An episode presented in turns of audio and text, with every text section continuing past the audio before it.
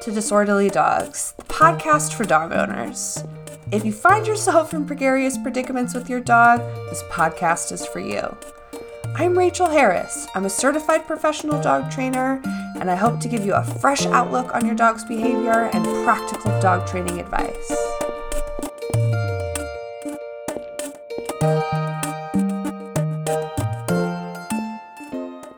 Hey, everybody. Welcome back to another episode of Disorderly Dogs, the podcast. I'm so delighted to have you listening. Um, whether this is your first time listening or you've been with me for this whole journey, thank you so much for taking the time to tune in. I know that there's a lot of podcast options, so I'm happy that you have found me, and I hope that this podcast can offer you a lot of insight into not only your dog's behavior, but your dog's life and lifestyle. And I hope that this podcast can uh, positively impact your life and your dog's life.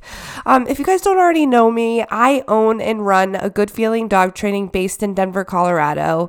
And most of my work is working with families in their home to address behavior problems from serious behavior problems to just puppy stuff. And I love what I do so very much. If you guys follow us on the gram at a good feeling underscore NCO, I kind of open up and share about my journey and what led me to be a dog trainer. And, you know, as you might ima- imagine, it was a dog who led me to become a dog trainer. His name was Sunny, and I'm so grateful for him. And I'm, I'm just so delighted to be here sharing this information with you guys today. So thank you so much for listening.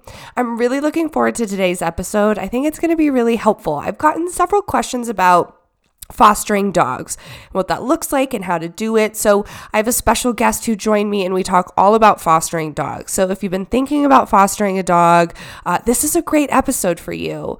Um, my husband and I have fostered several dogs over the years, and it's a really rewarding experience. And, you know, that really impacts that individual dog's life so much. So, uh, pet homelessness is an epidemic that we're all really trying to do our best to combat. So, if you can open your home to a foster dog, it's a really brilliant way to give back and support um, these wonderful rescue people who are just busting their butts to um, give dogs the chance that they deserve. But before we dive into today's episode, if you haven't already listened to episode 37, we talk all about breed specific legislation. Guys, it's an amazing episode and if you listened, can you please share it with your friends? It's it's so informative and I just want to get that information out to as many people as we possibly can. And then in episode 38, um, Jenny Efimova from Dog Minded joins me and we talk all about consent and choice in dog training and that episode too is such a good one. There's so much good information in there. And I think that it offers a perspective that maybe some people have not considered before. So, uh, if you have a dog and you are curious about giving them more choices and getting their consent in dog training, you should definitely listen to episode 38. If you like this podcast and you are not already subscribed, please feel free to click the subscribe button on whatever platform that you listen on so that you don't miss out on any future episodes. If you like this podcast and you've been listening for a while and you haven't left a review over on Apple Podcasts, I would very much appreciate that. You can just scroll down, there's a little purple pencil emoji. You just click that, says write a review, and you can click five stars and you can let me know what you like about the episode. I'd also really appreciate it if you tag me over on Instagram let me know what you like about the episode. And guys, I'm so excited. Uh, I polled, and everyone was pretty interested in a Facebook group to kind of con- continue the conversation after some of these episodes. So I'll include a link to that in the show notes so that you guys can join the Disorderly Dogs Facebook group so that we can continue the conversation after the podcast episode. So thank you so much to everyone who votes in my Instagram polls and gives me feedback. This podcast is for you guys. So if there's something you want to hear about on the podcast that I haven't talked about yet, please send me a DM over there. I'm, I love suggestions and I love covering topics that you guys actually want to hear about. Um, so, you know, I hope that you guys are well wherever you are. Sunny and Tiva and I are doing pretty great here in Colorado. Uh, we actually are kind of taking it easy, which is not our norm. Last week we did the three hikes, which was amazing. It was so great, but I really kind of felt like we all needed a little bit of rest this week. So we're kind of taking it easy. And I think it's all about striking a balance, you know, and just kind of listening to your dogs, figuratively speaking here. Uh, Tiva's 12, you know, and while she's still keeping up. I think that these rest days are even more important for her. And I tell you what, these rest days are really important for my youngster Waylon too. Um, for those of you guys who've listened to this podcast, you know about Waylon, and he can kind of be a wild animal. But I tell you what, he appreciates a rest day. So I hope that you guys are, you know, adventuring or taking an off day, whatever you need with your dogs wherever you are. Um, thank you again so much for tuning in. I know that there's a lot of listeners outside of the US, which is so freaking cool. So, guys, shout out to you. Thank you so much for listening to this podcast. It's been so fun to connect with so many like minded people. Okay, so like I said, in today's episode, we talk all about how to foster a dog. And my special guest is Corey Turner, and she is the co founder of Dogly. If you guys aren't familiar with Dogly, it is an online community and it brings together dog trainers, veterinarians, nutritionists, other dog experts to um, give you a community that there's information that you can trust. Um, I know it's really hard. There's so much information on the internet when you Google, and I think that that gets so freaking overwhelming. So, huge respect to Corey for um, creating this online community. I'm so proud to be a part of it. I will include a link to my Dogly community in the show notes so that you guys can check it out. And it's it's basically a membership, right? So, you know, you commit to a membership, and then you get access to all of this amazing information. So, uh, yeah, I'll include all that stuff in the show notes so that you guys can check it out. But please enjoy our conversation about how to foster a dog. I'm sure you are well aware of CBD for dogs. I give Tiva and Waylon daily CBD just to promote their overall health, and we use VetCS. VetCS is a veterinary based hemp therapy company, and they make products for not only dogs, but they also make cat and horse products too. Their products are lab analyzed, and they will give you unmatched customer service. We love Vet- VetCS, and we are so excited to share this wonderful wonderful product with our listeners. If you are interested in learning more about VetCS, you can head over to their website, vetcs.com, and you can use code disorderly dogs for 10% off your first purchase. All right, guys, welcome back to another episode of Disorderly Dogs, the podcast. I am here with uh, entrepreneur extraordinaire, Corey. She's going to share um, all of her wisdom about fostering dogs today. So if you guys have been considering fostering, this episode is going to be super duper informative. Okay, so Corey, I'm going to hand it over to you. Can you just kind of tell us what fostering really is, like what that means? Yes. So first of all, hi Rachel. Thanks for having me. Um, so yeah, so fostering is, in my opinion, one of the best things that you can do. Um, and it's not as scary, I think, as a lot of people think it is or it gets built up to be. Um, so it's literally just opening your home to a rescue dog uh, for them to crash on your couch and kind of hang out with you for um, usually it's until they get adopted, but recently some rescues are doing like night you know one night fosters or like weekend fosters or like they're making it easier now for people to um number one for people to just say like i can only do this for a week which you know is great for the dog to get out of a rescue and like hang out in your home and and um, socialize with other dogs and with people and like have that real home environment and ps get exposed you know, on the street or like as you're walking them around. Um, and it's great for you because you get to hang out with like a puppy or a senior and like you just like get to have a dog for um, a week or however long that works for your life. So yeah, it's just a really awesome thing to do. Yeah, for sure. And I feel like it's so accessible, you know, like there's so many different options for it. And the effect on that dog's life can be extraordinary. Yep. Right. So, um, you know, fostering, I think, can seem intimidating, but I, I just, I, my goal with this episode is for people to leave feeling like, hell yeah, I could foster yeah. a dog. I could do that. Yeah. Right. And, you know, I think something that people don't always realize is that we are facing an epidemic of um, pet homelessness, right? Yep. And you know, nowhere in the United States is immune. And I think that this is even further reaching than just the United States, you know? Yep. So um, you can have a pretty huge impact and be a part of the solution by opening your home to a foster dog. Totally. Yeah. And that's what um, a lot of the rescues say is that when you foster, not only are you, are you saving that dog, but you're saving another dog because you're you're basically making a, space open for that rescue to take in another dog. Um, especially with a physical shelter, they're they're sort of you know there's only so many dogs that they can they can really have at one time and so by you opening your home you make space for them to be able to take somebody else um, since they know that that dog the dog is with you um, so yeah it's just a um, f- like fosters make the rescue world go round. Like they're so so important. Um, and it really isn't i think when people hear the word foster or they they you know see rescues posting about foster they they like assume that right when they apply um, a dog is just going to like appear on their doorstep um, which is not how it works. Um, so i always tell people um, the first step is really if you're like thinking about it maybe even like the slightest bit interested in it um, just apply um, to be a foster is like the first step there's a whole process. I'm sure the rescue will call you. They might do some reference checks. They might do a home check. Like it's not you apply and you get a dog like in five minutes. Um, so just apply. You'll be in their system whenever they're they you know need fosters. They'll reach out. It's it's like step by step. It's not a big scary thing.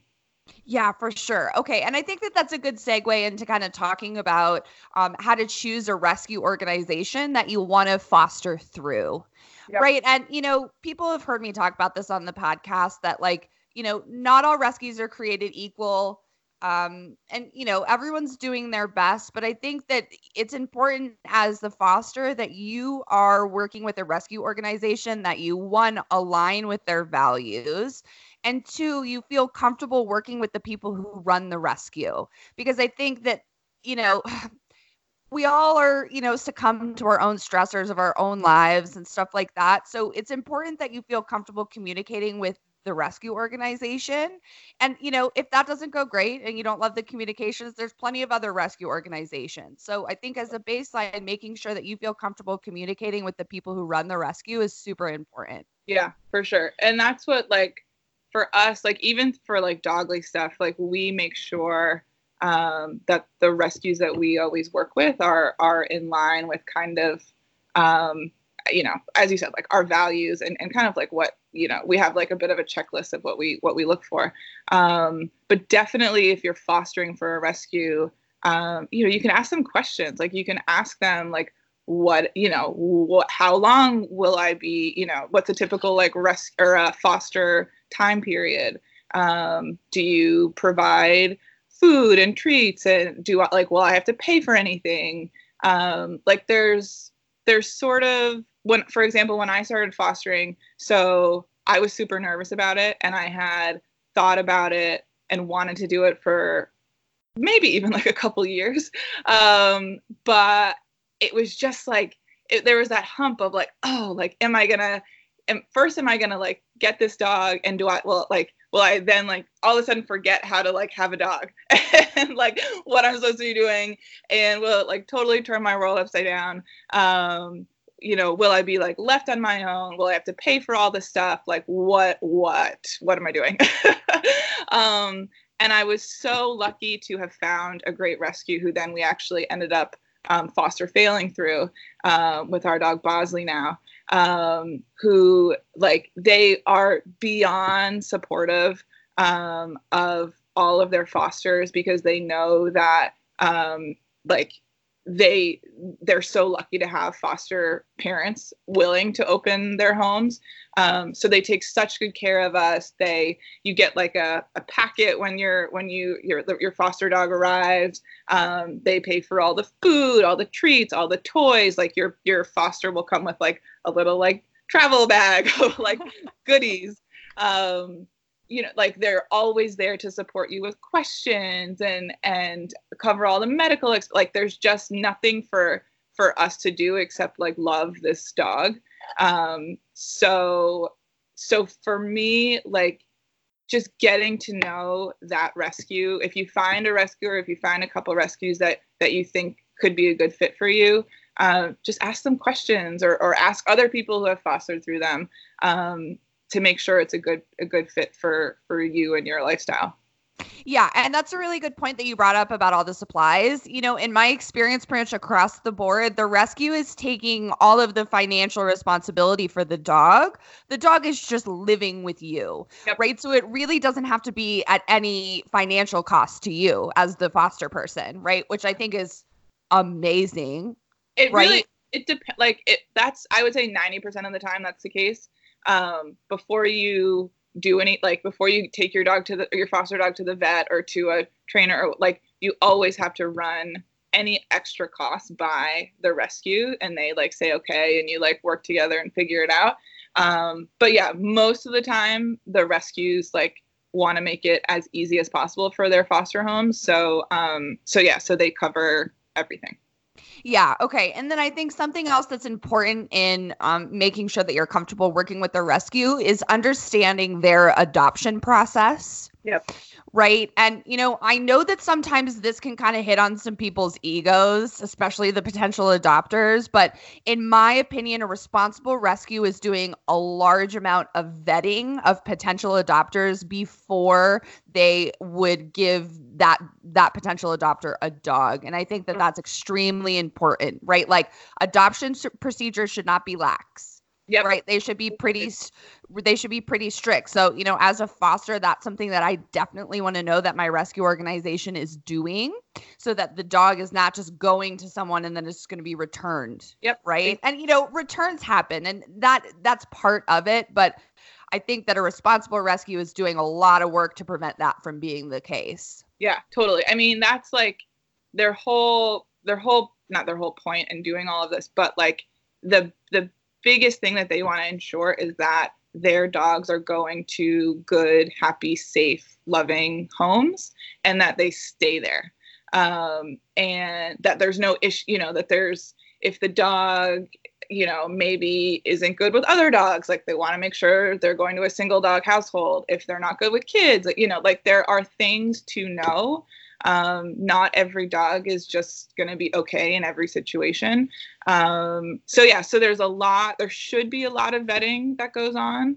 Um, and involving the foster home in that, I think, is really important because, like, we're the ones or the foster parents are the ones that that know the dog like the re- you know if the rescue doesn't necessarily like know everything like you're the one that's going to be day in and day out, like living with that dog, seeing them interact with other dogs and in different situations. So you're the one that ultimately knows them actually better than the rescue. Um, so the rescue should actually be, you know, turning to you to say, like, you know, do you think like we just got like this and this and this application in, like, do you think any of these or all of these would be a good fit for this dog? Or like, why or why not? And like working through it together. Um, like we've actually done um, home visits uh, with a couple of our dogs, a couple of our foster dogs. Um, and you know the re- and the rescue said like this is what we look you know we look for um, you know that they're not going to be using like electric fences we look for you know if they you know if they have like a, a gated or that they if they if like the dog's going to be off leash in the backyard that they have like a gated fence all the way around like there are things that you look for. Um, and I actually think it's pretty cool to get to learn like what a good home looks like to a uh, to a rescue. Um, and to be trusted that they like you're their eyes um, i think is is actually a really cool um, responsibility to have and that they trust like their people to do that. Um, so yeah vetting is super important and the fosters are a really big part of that yeah, and I think, you know, really a well-run rescue, a foster is just an integral part of that. Yeah. Right? They're just a trusted ally in all of that. And you know, I think on the flip side of that too, guys, something that I think you need to prepare yourself as a foster is that ultimately the rescue is going to get to make certain calls about the dog and you just need to be okay with that and that's why it's super important that you trust the rescue that you're working with because sometimes you know rescues have to make calls about dogs for whatever reason and ultimately it is their call yep. so while you are the trusted ally and caretaker for this dog, you know, ultimately the rescue has the say. So that's just a dynamic that like you need to get comfortable with. Totally. Yeah. You're just like there to be as supportive as possible and love love their dogs. Um, but yeah, it's not I think that is that's actually a really good point that like it's not your dog. Like you're yeah. you're you know, you're like the cool aunt or uncle for yes. like a month or how, like a couple of weeks, like whatever it is. Like it's not, you know, you're just like hanging out with this dog.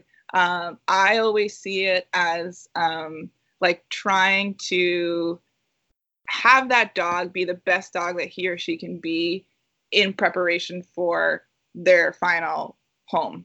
Um, so whether that's like helping them with training, like, you know, crate training or like we try to teach all of our fosters to not get up on the couch because like I don't know, like where their forever home might not want dogs on the couch.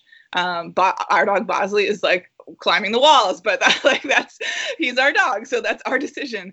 Um, but yeah, so it, it's it's really looking at it like yes, you know you're you're going to love this dog, um, but it's not your dog, and it's it's almost a cool thing to feel like you're a part of like molding this dog to be to turn into like his or her best self. Yeah. Oh, absolutely. Okay. And I think that this is, you know, a good transition into some of the stuff that I think is important for foster homes to be doing and instilling in dogs. And like obviously time frame and stuff like that depends. So my go-to is really if the dog is with you for less than a week, I would really just be I'd have cookies and I'd be marking and rewarding any and all behavior that they offer that you like. But outside of that, I feel like in a week just love them and get to know them. But fosters that are staying with you longer, like you were saying, like I think it's important to consider the potential adopter and some of those things. So like crate training i think is one of those things like especially if you're fostering puppies ooh that's a really easy thing to teach and reinforce that's going to serve them well in their life outside of you. Totally. Yeah. Yeah crate training is like my number one. Um lit, like day one um i guess we've I'm, not, I'm trying to think. We've mostly been fostering puppies. Um so crate training like the crate is my best friend. Um you know really for for everything, even just for like you know playing with because we have we have another we have a cat and a dog um, and puppies are crazy. And you know things get a little wild. So even just having the crate as a place for the puppy to feel like that's his or her place that's where she eats that's like it's this golden awesome place where it's only their spot in the house. Um, and for bosley and our cat like they know that like that's where the puppy like it's a it's just a good um it's a like crates should be everybody's best friend in my opinion. Yeah absolutely absolutely. yeah. crate training to me is like the number one um, if you're a foster parent and some rescues provide um, they like have kind of like crates like rotating around to different to the different foster homes. Um, so some will provide a crate for you. Um, we just happen to have a crate um, but I would definitely have a crate or ask the rescue to give you a crate, especially if you are um, fostering puppies. Yeah, and I think that that's a good point on just like the whole management aspect of like integrating a new dog. You know, like if you so I think that we should backtrack just a little bit and, and I want to just kind of address um, maybe some questions to ask yourself if you're considering fostering. Yep. Right. So if you're considering fostering and you have a resident dog, does that dog actually like other dogs? Yeah. Yeah. Right. And, you know, if your dog doesn't love all dogs, I don't think that that's like a complete no, but I think you need to realize that, like, you're probably facing like a crate and rotate scenario, totally. right? Where like the dogs aren't loose together. You're using a lot of management, X pens, crates, baby gates. And then, you know, and I think too on the cat front, like it's super important that if you have a cat and you're considering fostering, you have a lot of management in place. So there's very little room for error as yep. you get to know this new dog in your home.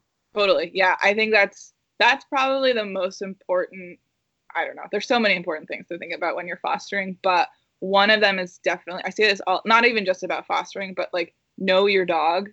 Uh, like if like for example my dog bosley like he i know if i bring a dog home so he's black with like a little white on his nose whatever um, if i bring a dog home that looks like him or is like his same size it's he's gonna freak out. He, it's not gonna be a good situation for him. And of course like the rescue that we adopted him through like all of their dogs look like him. So just so so so yeah. So but i know like i know him and i know that that's not going to be a good fit. So i know for him um puppies are great um especially now. He's about two and a half and he's like almost through his um sort of puppydom of of you know being super energetic. And so he's he's we just actually had a we did a super short term foster. We just had her for a night and it was a great first test for him um, to just say like okay here's a puppy like where are we? Um, and so i think it's so so important to know your dog and know um, if if like if they're just not good at all with with any type of dog um, then i would say that is for a more um, uh, mature foster. Um, like one of our friends she also through the same rescue that we work with um, she's fostered like almost 80 plus dogs or something like that. She's amazing. Um, but she like she has like three crates. She crate rotates. Like she knows how to do it. She has the space to do it. Like she's figured it out. Um, you know, it's not not everybody has that much room. Not everybody knows how to do that. Like a lot goes into it. So if you're up for it, amazing. Um, but it's definitely um, uh, like difficult and and things to know. So so i would definitely first like know what your um know your dog know your lifestyle know like what you can really take on. Um because the worst is like saying to a rescue like yes i'll take this foster dog and then not thinking about your own dog um and then having it be a really bad situation and then the rescue is stuck in this emergency situation of like trying to figure out um where to put this dog. Um so yeah, definitely, definitely know your dog. Yeah, and I think that that speaks to you need to be mentally and physically prepared for bringing a foster dog in. Yeah. Right. So that it doesn't have to be the scenario where you're like, oh shit. And then, you know, the rescue is scrambling. Yeah. Right. So you got to prepare yourself for that, you know, yeah. and, and a lot of this is short term. So, um, you know, years and years ago, we fostered a male dog who initially got along fairly well with our dogs and then you know it started to go south and it started to go downhill and then we ended up having to do a lot of crating and rotating. Yeah. and we did it and we stepped up for this dog because that's what was required of us but it's also extremely emotionally draining on everyone in the house. Yeah. So you know you just gotta you gotta prepare yourself for that. And if your dog isn't super great with dogs and you're not comfortable with crating and rotating there's so many other ways that you can help the rescue community oh. without actually fostering. Yeah for sure. Yeah even just like sharing dogs is real you know any way to get dogs out there um, is amazing. Um, fostering i think like and I don't want it to sound like it, you know, it's just like you have to totally change your lifestyle to foster, um, because you you don't. You just have to know what you can take on, um, and even if uh, you know, even if you have a foster and you know a couple weeks in things are like maybe not so great, um, it's just so important to to communicate with the rescue. Um, you know, like if you notice something or or you know whatever things start sort of like changing over time um, just to have that like open communication with them like early on to say like mm, i don't know about this like what do you think? And then they'll help you through it. So it's not that like you know 11th hour like this dog needs to go kind of kind of situation um, but that they were aware of it. Maybe they helped to bring in a trainer or like whatever it is. Um, it's just so important to communicate um, and so that the rescue can can help you yeah, absolutely. And you know, I um I volunteer with a lot of rescues in my area, which is amazing because they are saints, seriously, busting their asses to save these dogs. Yep. And I think that, you know, like you're saying, keeping that open line of communication. Like I work directly with the rescue. Um, Do Over Dogs a Second Chance at Life. Guys, I'll include a link to that in the show notes so that you can check them out if you're in Colorado. But you know, I work with a lot of their fosters and I'm in close contact with a lot of their fosters so that again, we're not finding ourselves in these oh shit situations where like, okay, the dog has to go. Okay. So the first time something is like, you're like unsure, reach out because they want to know about it now. Because yeah. the more we get ahead of things, the easier everyone's life can be. Totally. And you know, a, a lot of these dogs are getting pulled out of shelters and they're coming on transport, and really the only thing we know about them is their ID number. Yep. You know, so a lot of it is just getting to know a dog and who they are and their preferences and stuff like that. So I think that it's even more important to be using a lot of management initially as you get to know some of these dogs. For sure. And you know, pup- puppies are a little bit easier in the fact that like they're young and you know, young puppies aren't usually like overly aggressive or anything like that. But if you're fostering adult dogs, I think it's important to have a lot of management strategies in place to prevent any p- potential conflict. Yeah, for sure. So I think some best practices in that would be um, separate feeding for sure.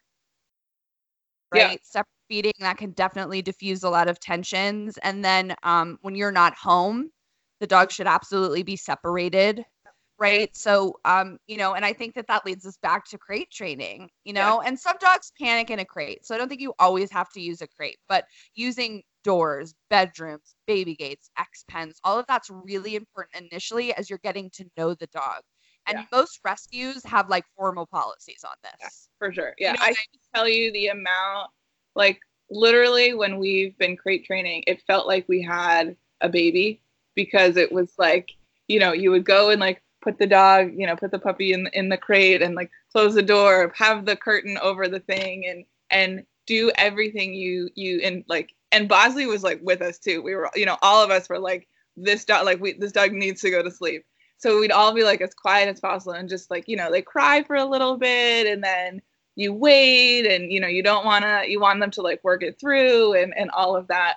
Um we most of the the, the puppies that we fostered the first like couple nights of crate training was that like you know crying crying crying and then they work it through and whatever um, i remember we had one dog who was just like anti crate like could not cope um, and you just figure it out but it, it's it's getting to know them it's like having a roommate you know you just like every day is um, you learn something new about them um, and it's really cool to see them grow and and to like work it through with them.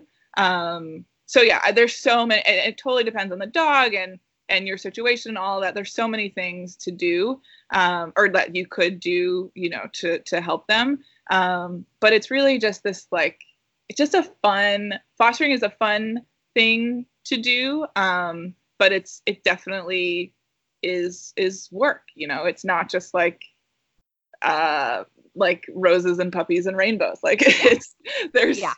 you're getting another dog for a short amount of time. Um, so it's all the things.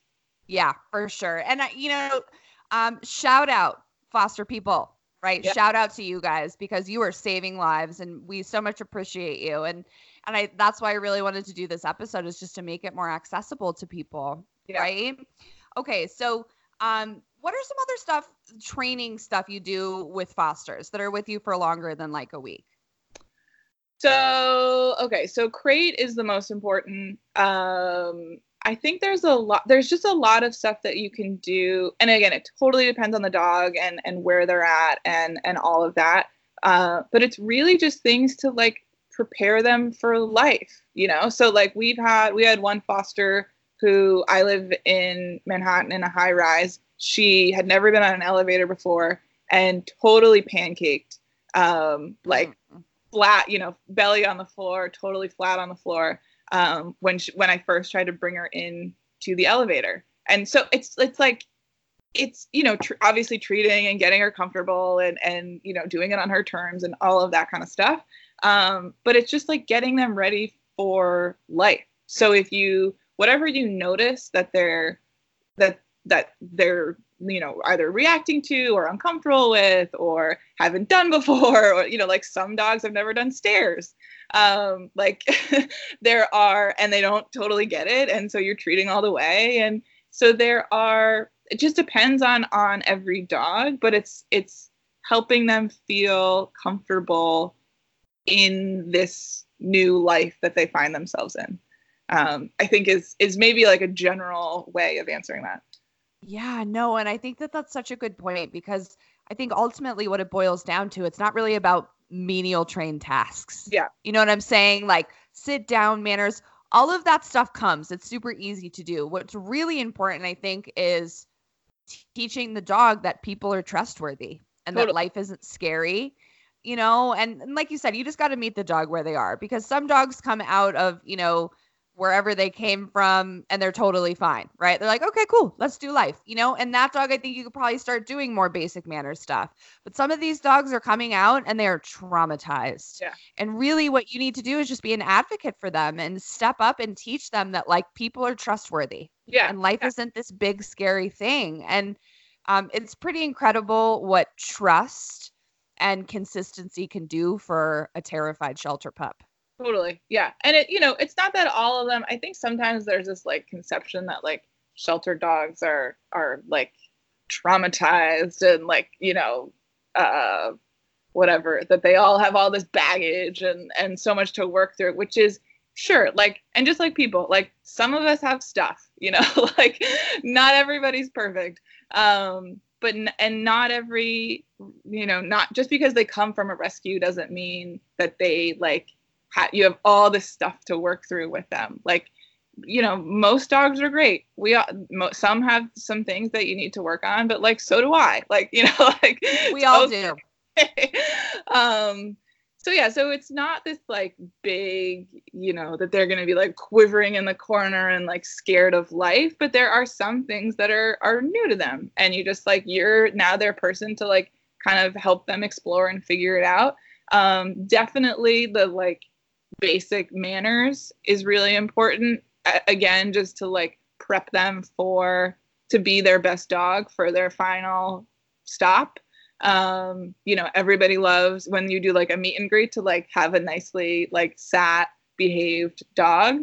Um i think it's it's especially important too with like the shy dogs just to just to help them like come out of their shell and be a little bit more comfortable because when you are again doing a meet and greet um everybody wants that like perfect um cuddly you know insta best friend kind of dog uh, in like the first five seconds of meeting that dog.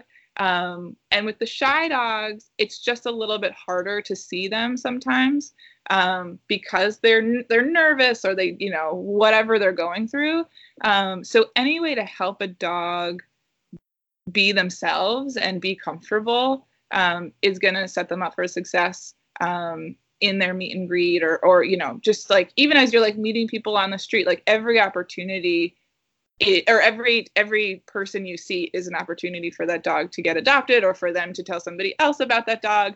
Um, so yeah anything that you can do to just help that dog um, be themselves and set them up for success is amazing.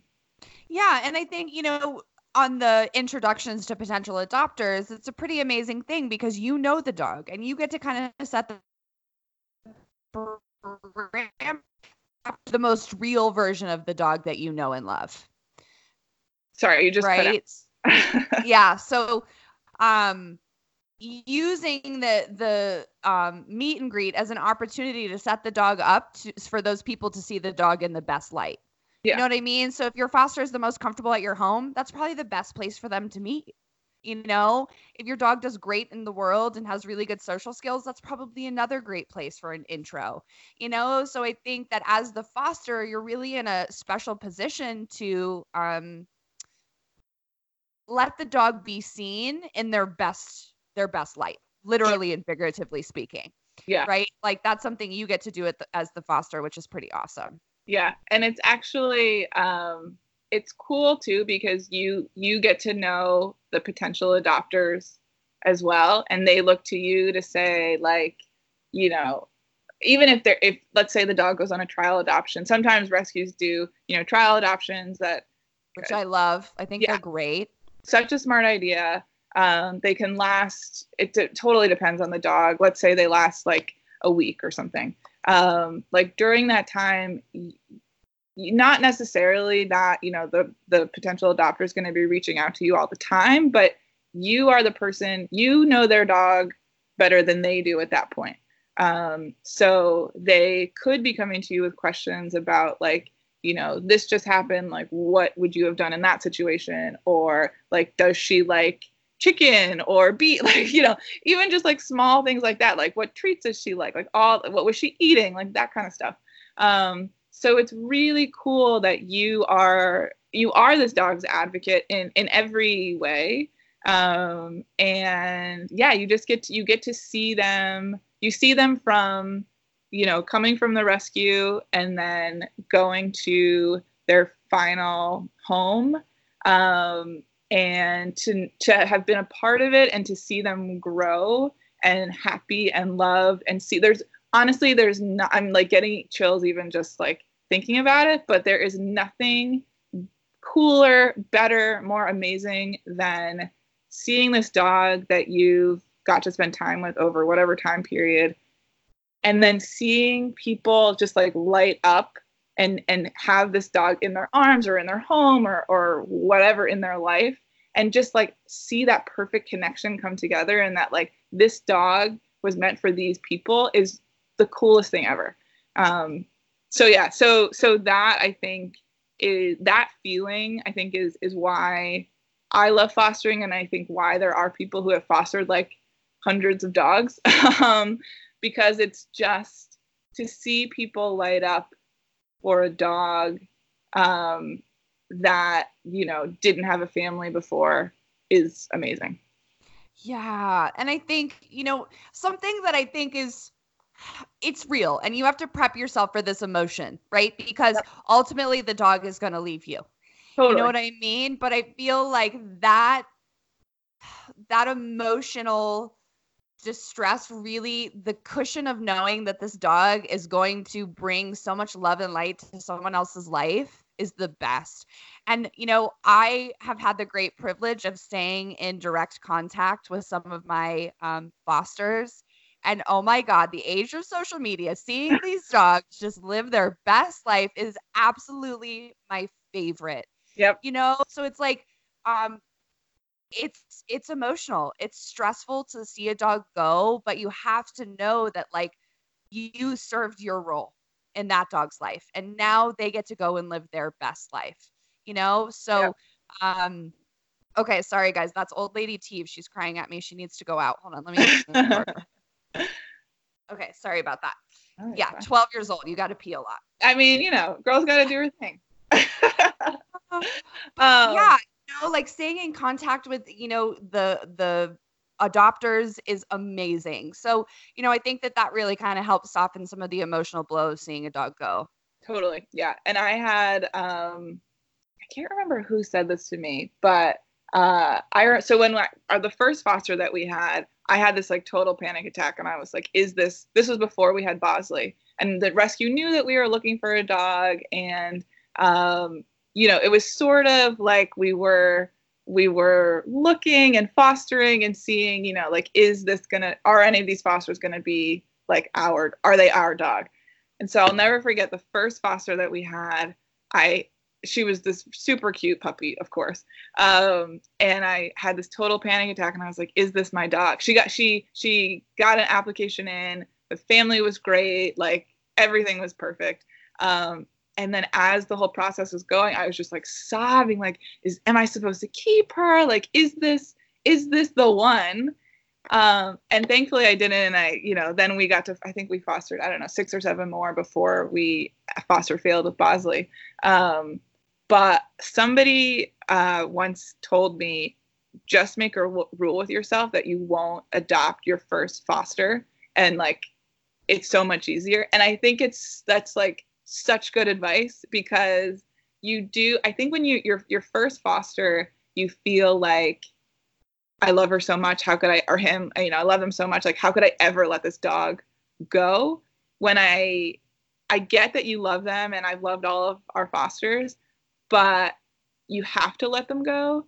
And they're meant for for you know other another family. Um and there was actually another one that we almost foster like literally almost foster failed. Um and and i tell her her family actually lives in in our town. And i tell them all the like they know that i'm like obsessed with their dog. Um, and we have play dates all the time with with harlow and bosley. And and it's amazing like she was meant for that family. Um but we loved her and we we totally thought like she was probably the hardest one that we've ever we've ever let go. Um but they were meant for each other. Like total like without a doubt she was meant to be their dog.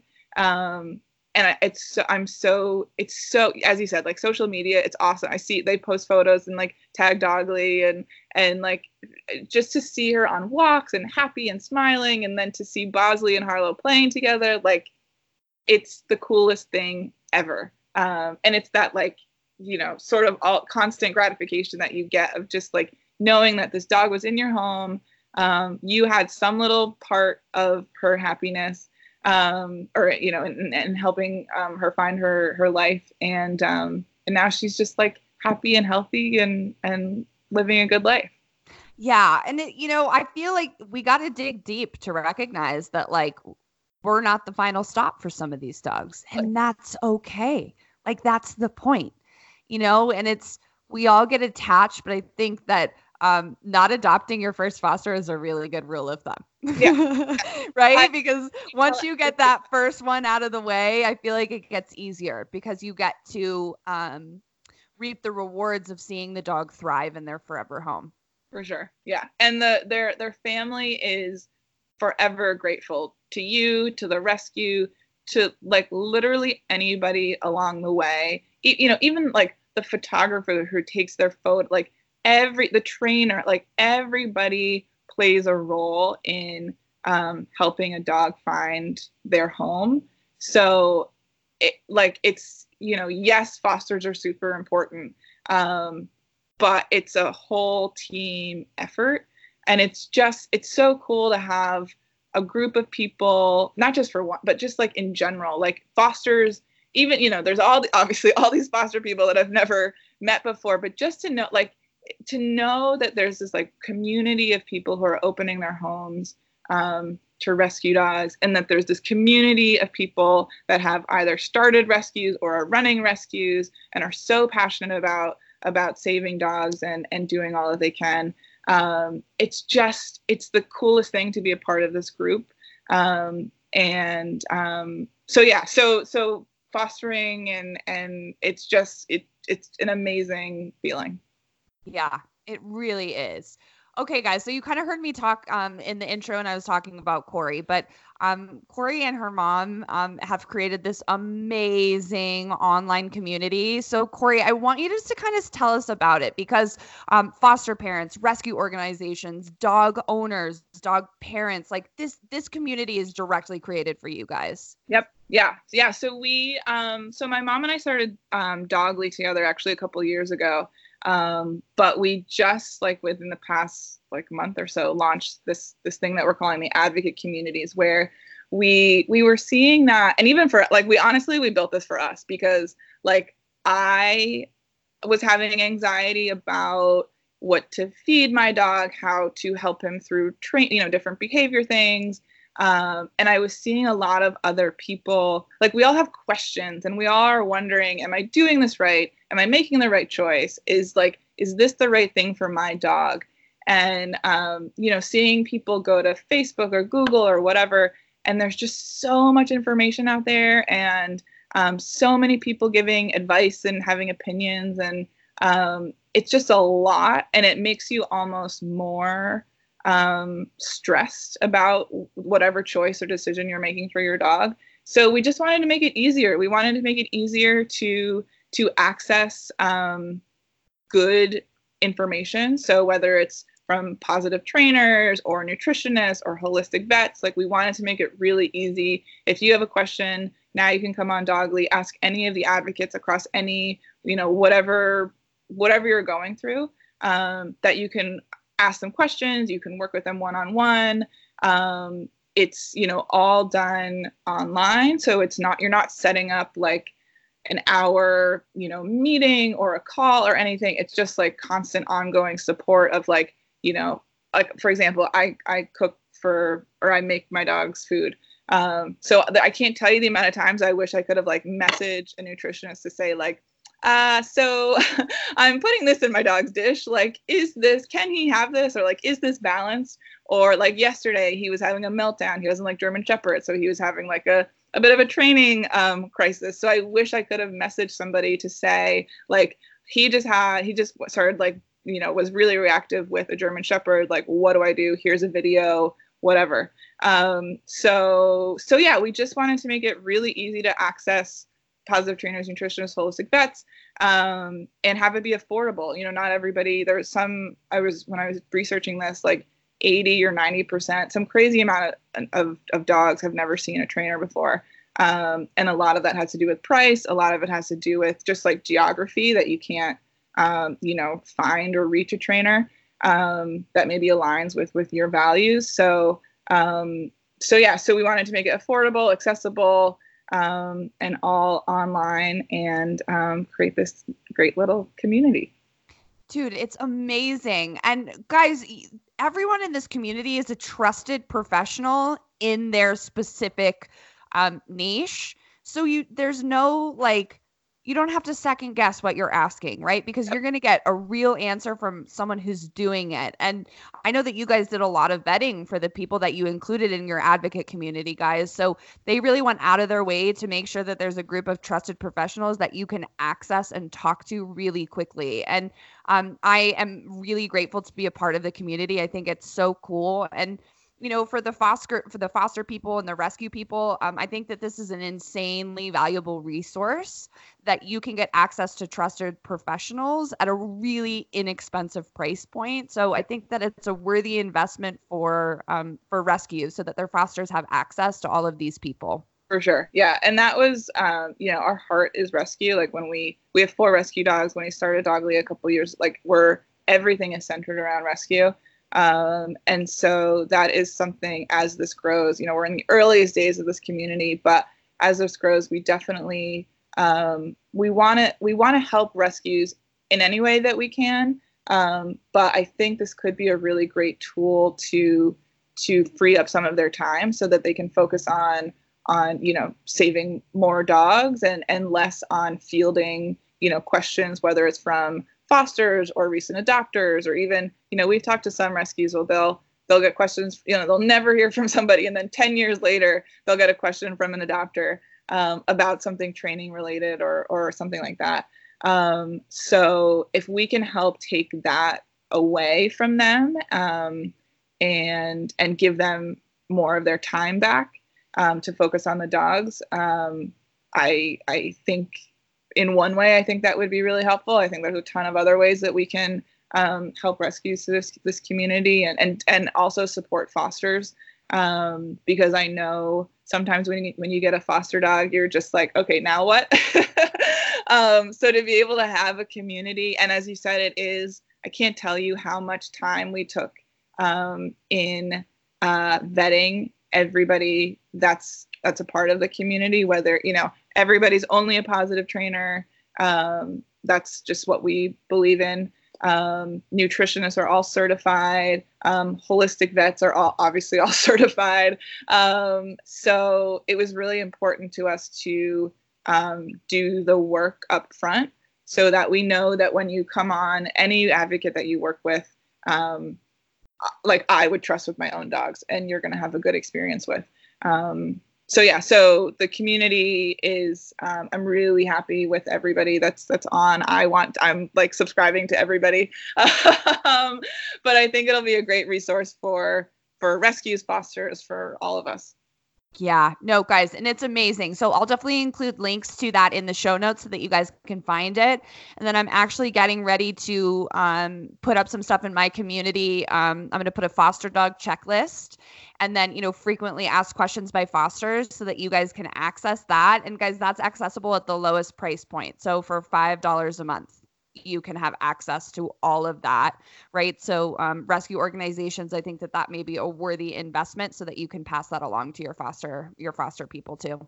Sure. And even like your even your like direct you know one to one um i think you're i think it's like 49 a month or something like that mm-hmm. which is insane like to be able to message you all month on, on an ongoing, you know, whenever something happens for 49 like that's just like it's an incredible um incredible value. So that i think is one thing but i really hope that we could reach people who maybe couldn't afford um, training before or and i also think training it, it feels like a bigger like it's just to have somebody to support you through when something happens or when you know when things come up as like they do. I, I know everybody thinks they have the perfect dog but like even just you know it happens to all of us. Yeah like there's you know you starts barking or maybe start you know whatever you're dealing with housebreak like anything. There's so many things that people um, can learn from you. So um, yeah i think you're just providing like an insane amount of value.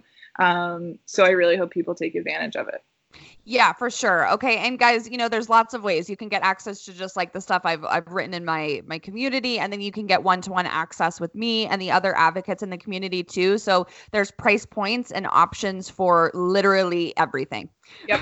right. So it's insanely accessible, and they built such a great platform, and it's super easy to use. So, um, yeah, I love you guys, and I love what you're doing. So thank you so much for taking the time to talk with me today. Oh, thank you for having me. I love everything, everything that you're doing and everything you stand for. I think it's so important to to amplify that message and the positivity and and that conversation um, and make training like not a scary training fostering like whatever it is like it's not a scary thing and it's not this like big undertaking or just for specific dogs or for sp- specific people um, so, yeah, thank you. Do you want to be able to trust your dog off leash? Do you want to improve your relationship with your dog? A dog with a trustworthy recall gets way more opportunities to adventure and be a dog. Let's be honest, having a dog that doesn't come when called really kind of sucks. So, do you want to make your life easier? Do you want to learn how to train a trustworthy recall? You have 10 minutes a day to devote to training for just 30 days? Check out my online course, Trustworthy Recalls. I give you step by step instructions for teaching a trustworthy recall with just 10 minutes a day for 30 days. You can learn more about trustworthy recalls at agfdogtraining.com.